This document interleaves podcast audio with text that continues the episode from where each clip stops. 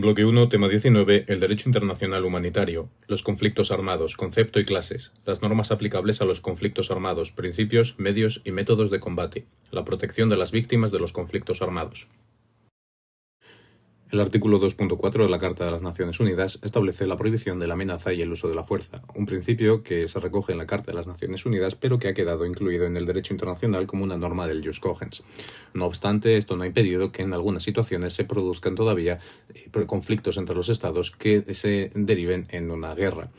El derecho internacional eh, históricamente ha regulado los conflictos internacionales que se producen como conflictos armados mediante el reconocido como jus ad bellum, es decir, aquel derecho que eh, evaluaba la legitimidad del conflicto armado, y el jus in bello, o el derecho que se encarga de regular los métodos y técnicas empleadas en la guerra. En la situación del derecho internacional actual, el jus ad bellum quedaría prohibido, salvo por las excepciones presentadas por la Carta de Naciones Unidas, y en el jus in bello, aquello que regula los métodos y técnicas de la guerra, deberíamos enfocarnos en los aspectos relativos a la protección de las personas que participan en estos conflictos o aquellas que no participan, es decir, la protección humanitaria que se da a los individuos. El derecho internacional humanitario se ha desarrollado tradicionalmente en dos ramas, la rama del derecho de la Haya, que establecía los métodos y los medios para la guerra, y la rama de Ginebra, que se enfocaba en la protección de los individuos. Debemos eh, diferenciar en este punto, no obstante, entre el derecho humanitario y, el derecho, y los derechos humanos pese a que ambos tienen la misma finalidad, que es el de proteger a la persona humana, eh, son, eh, debemos entenderlos como elementos complementarios, puesto que el derecho humanitario protege en las situaciones de conflicto armado, mientras que los derechos humanos protegen durante todo el tiempo, independientemente de si se está en una situación de conflicto o no. Entre los retos que debemos señalar de este derecho humanitario que vamos a analizar a continuación es eh, su eficaz cumplimiento y el respeto del mismo, así como el desarrollo y la aplicación de lo que se denomina el jus post bellum, es decir, que una vez finalizados los conflictos se enfoque en la reconstrucción de eh, los estados o de las sociedades afectadas por el mismo. Entrando a analizar ya el derecho internacional humanitario, podemos señalar que este se trata de una rama del derecho internacional público que regula la protección de los que no participan o han dejado de participar en un conflicto y limitan así los medios y métodos de hacer la guerra. Tradicionalmente, como hemos dicho, se, dividía en estas dos ramas, pero desde 1977 se encuentran prácticamente unificadas. Un breve eh, repaso a su evolución histórica Podemos señalar que en el derecho internacional clásico existía la cuestión sobre la legitimidad de la guerra y algunos aspectos relativos a los, puntos eh, humanitarios de los conflictos. No obstante, va a ser en la batalla de Solferino de 1859 cuando se establezca un punto de inflexión en esta evolución histórica y se cree el Comité Internacional de la Cruz Roja para colaborar en este desarrollo del derecho humanitario. Se inicia así un proceso de regulación y codificación del derecho humanitario que va a comenzar con las conferencias de la Haya de 1899 y de 1907 y posteriormente con eh, los convenios de Ginebra de 1949.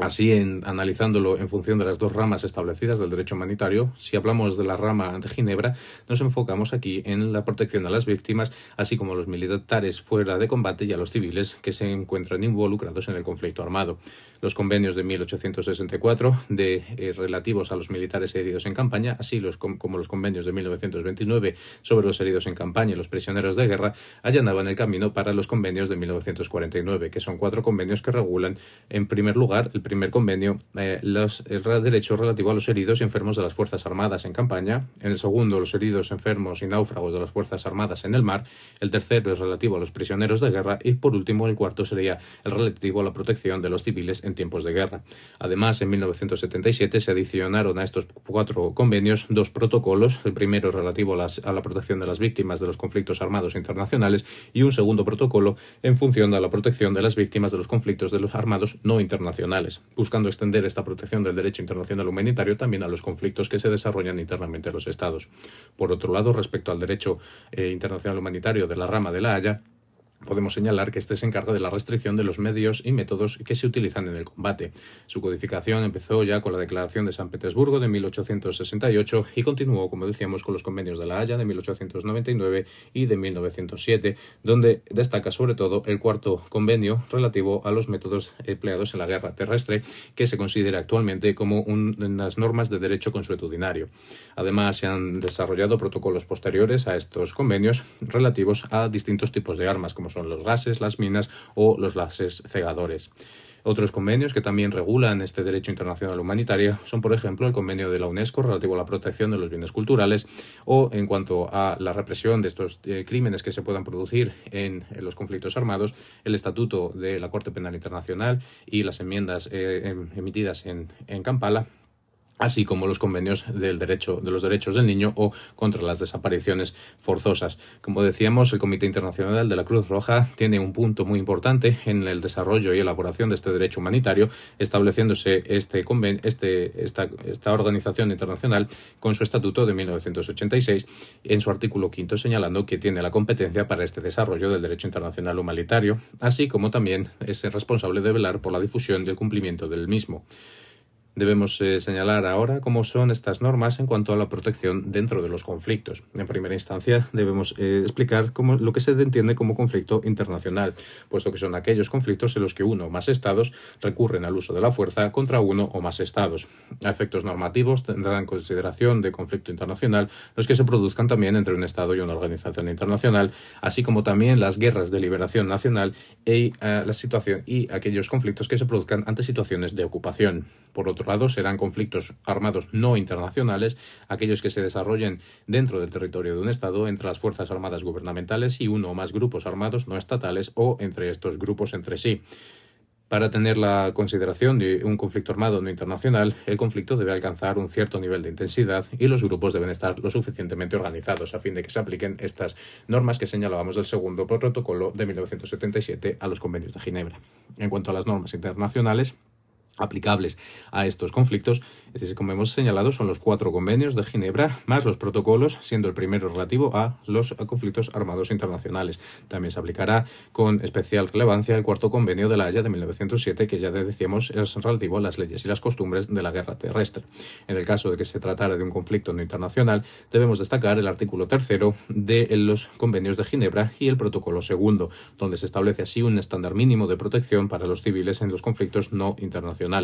restringiendo también las armas y los métodos que se pueden utilizar en estos casos. No obstante, debemos eh, remarcar que todavía aún existe una diferencia entre la protección a los civiles de los conflictos internacionales y los conflictos no, no internacionales, pero que se está colmando internacionalmente a través de distintos pronunciamientos de jurisprudencia internacional, como fueron los tribunales internacionales de Yugoslavia, o también mediante el desarrollo de nuevas normas como el Estatuto de la Corte Penal Internacional. Los principios que se establecen por el derecho internacional humanitario para regular los conflictos son unos principios que, como declaró la Corte Internacional de Justicia, son intransgredibles y eh, forman parte del derecho internacional consuetudinario, por lo que aplican a todos los estados independientemente de que sean parte o no de estos convenios. Entre estos principios debemos señalar el principio de humanidad que guía las normas que, eh, regulan el derecho internacional humanitario, así como el principio de universalidad, puesto que se aplica eh,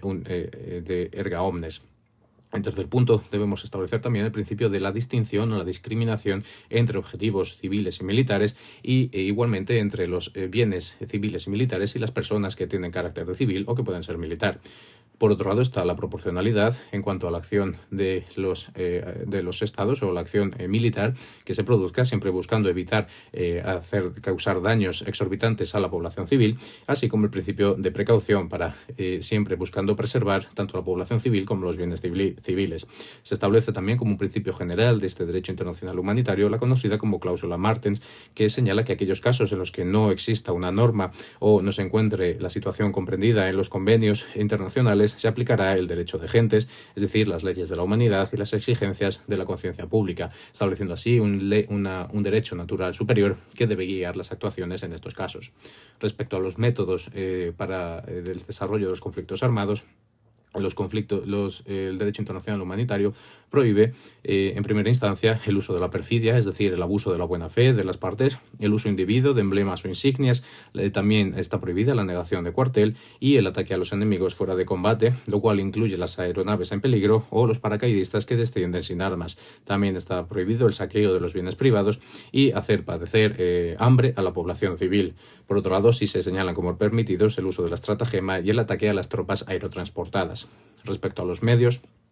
se establece una lógica que sigue el principio de humanidad y el objetivo del desarme de las naciones. No obstante, se han regulado a través de distintas eh, convenciones la prohibición de determinados tipos de armas. No obstante, respecto a las armas nucleares, existen limitaciones en cuanto a su proliferación, pero no una prohibición expresa. Algunos de los convenios eh, que establecen la prohibición de determinadas armas eh, son, por ejemplo, el, el protocolo primero a los que prohíbe los fragmentos no localizables o otros protocolos relativos al empleo de minas antipersona, las armas incendiarias o las armas láser cegadoras. También existen convenios relativos a las armas químicas y biológicas debido a este carácter que tienen como armas de destrucción masiva, como la Convención de 1972 que prohíbe las armas eh, bacteriológicas, la de 1993 que prohíbe las armas químicas o, también el convenio de 1977 que prohíbe las técnicas que modifican el medio ambiente. Una vez enfocados estos aspectos que limitan el desarrollo o establecen los principios para el desarrollo de los conflictos armados, debemos enfocarnos sobre todo en la protección de las víctimas, que es el objetivo último del derecho internacional humanitario, que busca proteger de las hostilidades a determinadas categorías de víctimas y establece el respeto a unos principios esenciales dentro de los conflictos, bien sean internacionales o no internacionales. Entre las personas especialmente protegidas podemos señalar, por ejemplo, el enfoque que hacen respecto a los heridos, los enfermos y los náufragos, bien sean civiles o militares, también respecto al, personal sanitario y religioso que desarrolla sus labores dentro de las campañas militares, así como los detenidos y los prisioneros de guerra o personas civiles en última instancia, con especial protección a determinados civiles como son los niños, eh, los ancianos o eh, las parturientas o incluso los periodistas que desarrollen su labor. Los principios generales de esta protección a las víctimas son la prohibición de matar o herir a los enemigos que se hayan rendido o estén indefensos, así como la obligación de asistir y recoger a los heridos y a los enfermos también se establece el principio de no atacar deliberadamente a la población civil y de facilitar el acceso y a la asistencia humanitaria, eh, sobre todo a los civiles, mediante los conocidos como corredores humanitarios. También se establece la obligación por parte de los Estados de respetar los derechos humanos de los detenidos y de los prisioneros. Respecto a los combatientes, para que se les, para que se les aplique el derecho humanitario con el, con el estatuto de combatiente, se establece una serie de características que deben cumplir esos individuos, como es formar parte de un grupo con una jerarquía establecida, que tengan un emblema diferenciado, que porten armas abiertamente y que estén sometidos al derecho internacional es una figura clave en cuanto a las normas del derecho internacional humanitario y se debate actualmente sobre, la eh, oportunidad de la extensión de, esta, eh, de este estatuto de combatiente a los guerrilleros. Se establece, eh, por otro lado, que si están capturados estos combatientes, se les aplicará el estatuto de prisionero de guerra, incluyendo, entre otros, la obligación del Estado que los haya apresado de respetar sus derechos humanitarios, sus derechos humanos, um, concederle la asistencia médica que requieran, así como la prohibición de las represalias alias contra estos prisioneros. Por último, debemos señalar también la situación en la que sean los civiles quienes tomen las armas, lo cual eh, supone una excepción al principio de prohibir el ataque sobre los civiles. No obstante, este, esta, esta, excepción se establece con una serie de límites, como es que solo esté permitido atacarlos hasta que estos cesen en su ataque y siempre buscando alcanzar el mínimo eh, umbral de daño. Debe existir, por lo tanto, un, nexo entre el acto y el daño que se cause y,